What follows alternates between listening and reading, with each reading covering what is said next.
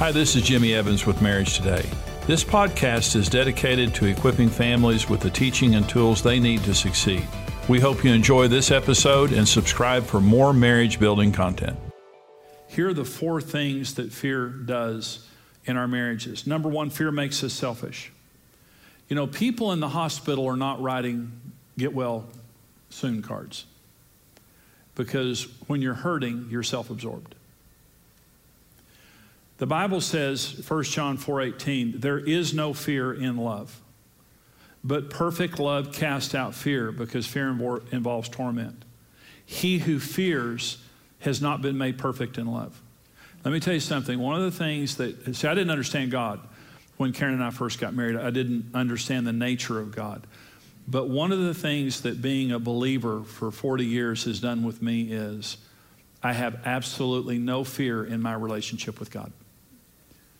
I understand how much He loves me. I understand what a phenomenal father He is. And I understand that He never uses fear in any way to control us.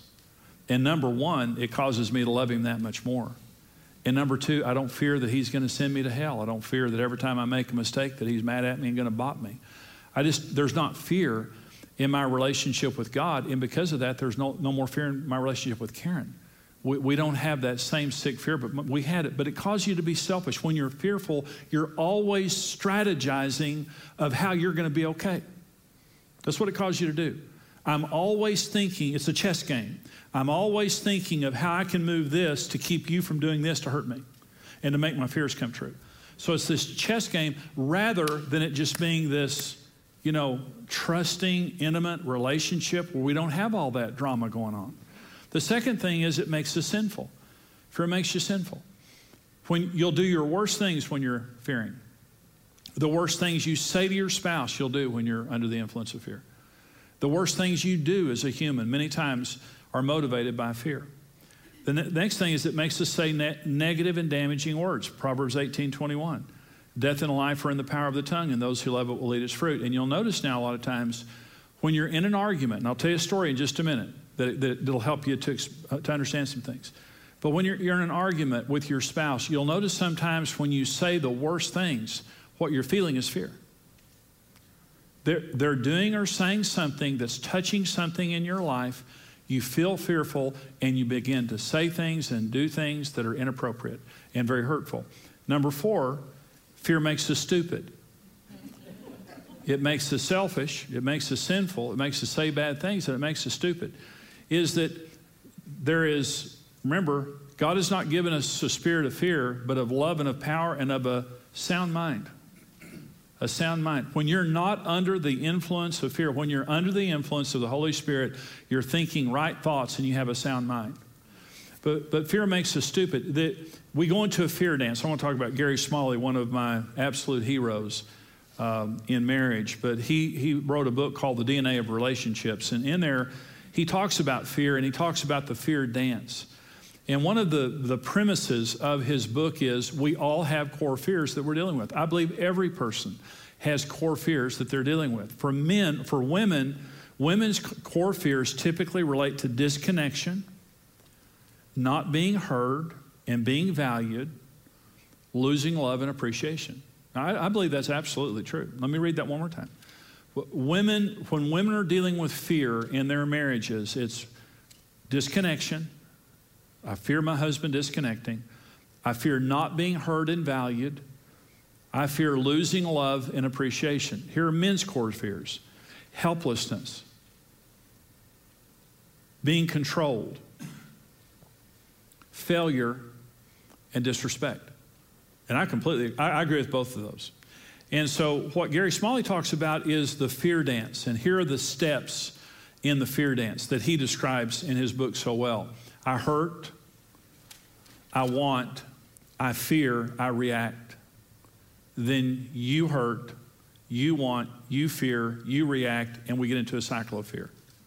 There's I'm hurting because of an issue in my life. It may be something from my past, it may be something related to you, but because I'm hurting, I want a solution. And so I, I work, you know, kids, eating, drinking, however I'm dealing with, with this, I'm trying to find a solution.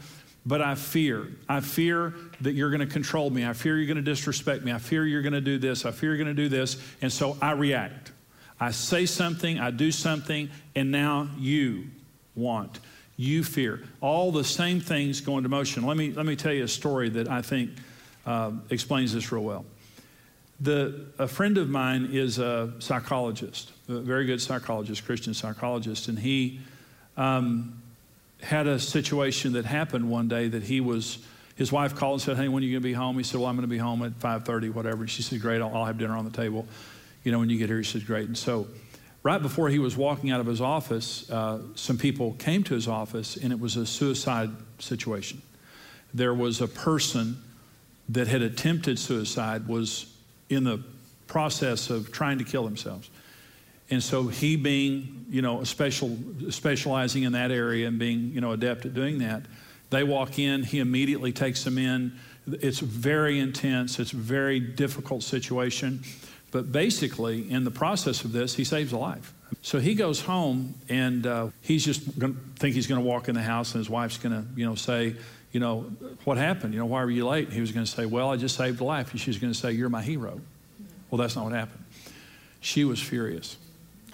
And she, he walked in the house and she was yelling and screaming and just throwing a fit. And he said, Wait just a minute. Wait just a minute. And, and there, there weren't cell phones back then, by the way. And so this is the day before, there was a day before cell phones, okay? So so he, and he probably should have called her from the office, but he didn't. He walks in the house, and when he walked in, she was furious. And he kept, he kept trying to say to her, Honey, you don't understand what just happened. Let me try to explain it to you. Well, she wasn't listening. She was just furious. Well, understand, both of them felt fear. He felt the fear of being disrespected and misunderstood. She felt the fear that he didn't care anything about her sitting at home with the kids and with a cold meal on the table, that he wasn't communicating and his job was taking her or him away from her. Both of them were feeling fear, and here's, here's what I want to submit to you. Some of our worst fights are when we're feeling fear is there, the fear is at the core of it, and that fear has got to be disarmed. That fear has got to be understood and disarm. Let, let, me talk about the sources of our fears for just a minute. So you say, well, what do you fear? Well, first of all, let me talk about desires. We, we fear our needs and wants being unmet. We have some of our most basic fears just you know have to do with basic needs. For example, our deepest need is the need for love. Every person fears rejection more than anything else. I, I fear you rejecting me. Okay? And this, and when you fear being rejected, it causes you to close your heart and to protect yourself. See, because I fear you rejecting me, I'm going to always keep the door shut or just barely open so if you do reject me, it won't hurt so much. Because nothing would hurt so bad is completely giving myself to you and then you're rejecting me. So that fear always causes me in some way to lessen the amount of intimacy I'm going to allow in the relationship. I fear you rejecting me, my marital needs. For a man, honor, sex, friendship, domestic support, a woman, security, communication, affection, leadership. I fear you not meeting my needs. And so things like that. Another cause of fear is just simply design. We're not, we're not designed from God to be controlled. We all fear control. And the worst controllers are the person who fear control when you have experienced something in your past that you don't want to experience again, it triggers tremendous fear within your life. And so you, you went through abuse, you went through rejection, you went through a divorce, you went through whatever you went through. And so I fear re experiencing that thing. And another way to say that is I have an open wound. There's an open wound in my life. And through that wound, the devil accesses the, the wounds of our lives. And because of that, I have tremendous fear of, of that being re experienced.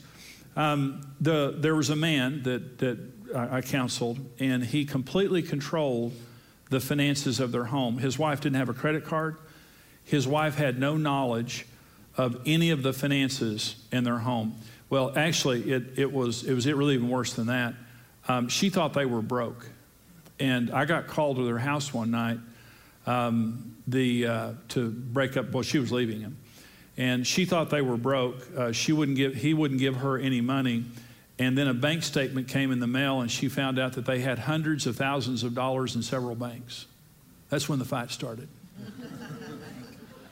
And uh, it all went back to his fear of financial failure. And so he controlled everything. And part of control is controlling information. There are three voices in your life you've got to discern God's voice, the devil's voice, and your voice. Okay.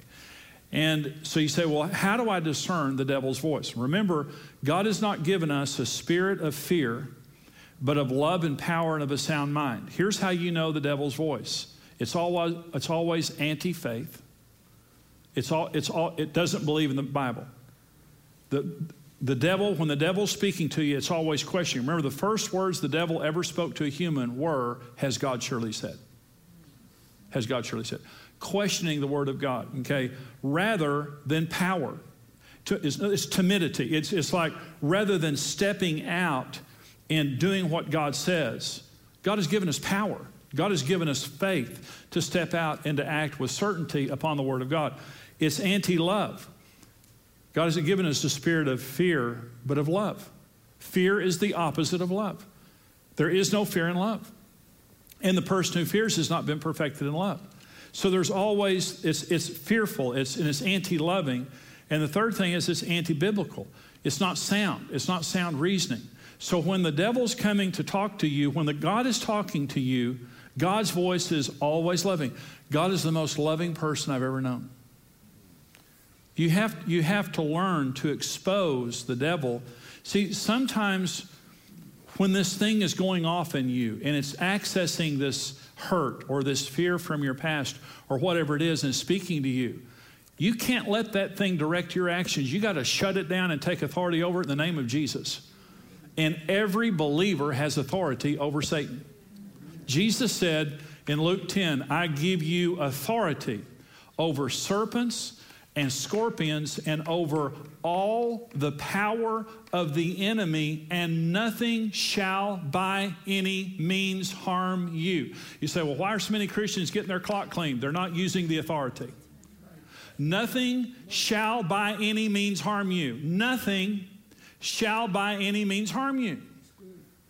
We have authority over the devil. When the devil, when a spirit of fear comes through that hurt, comes through that wound, comes through that sin, comes through that failure, comes through that person, we have got to learn to discern our thoughts to uncover the devil and to take that thought captive.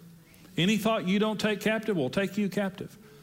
And the devil wants to destroy our marriages. Here's how to overcome fear and to become one in marriage. Number one, take off your fig leaves.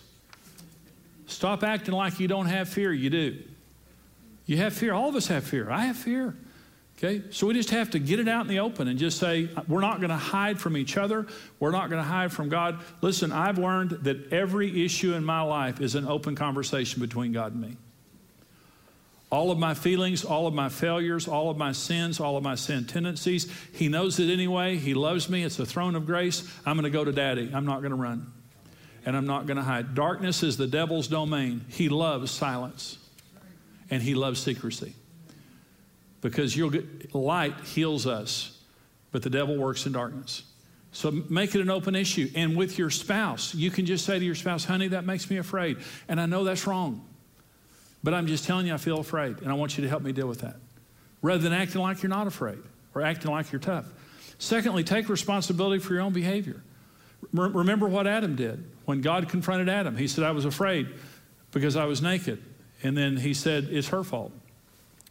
Blame transfer was the original sin of marriage, is transferring the fault. Most people in marriage think, if my spouse would change, that's all I need.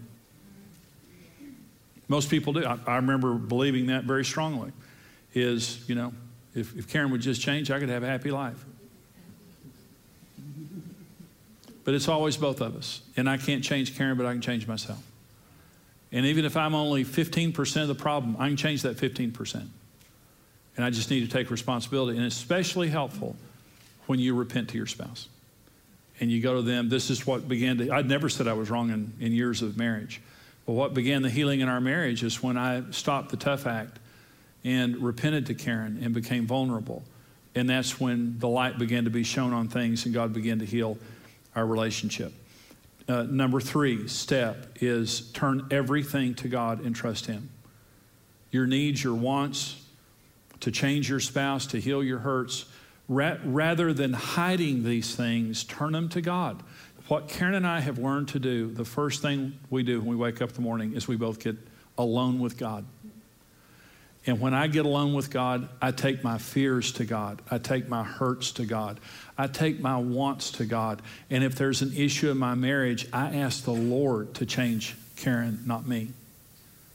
Because if there's something wrong with Karen, God can fix her from the inside, and I don't have to manipulate her and dominate her.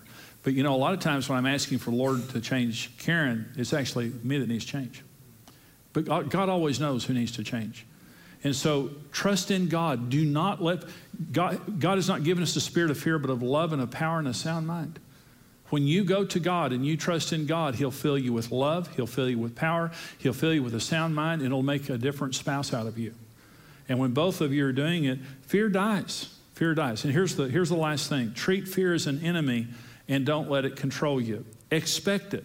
Expect fear. Expect it. Inspect it.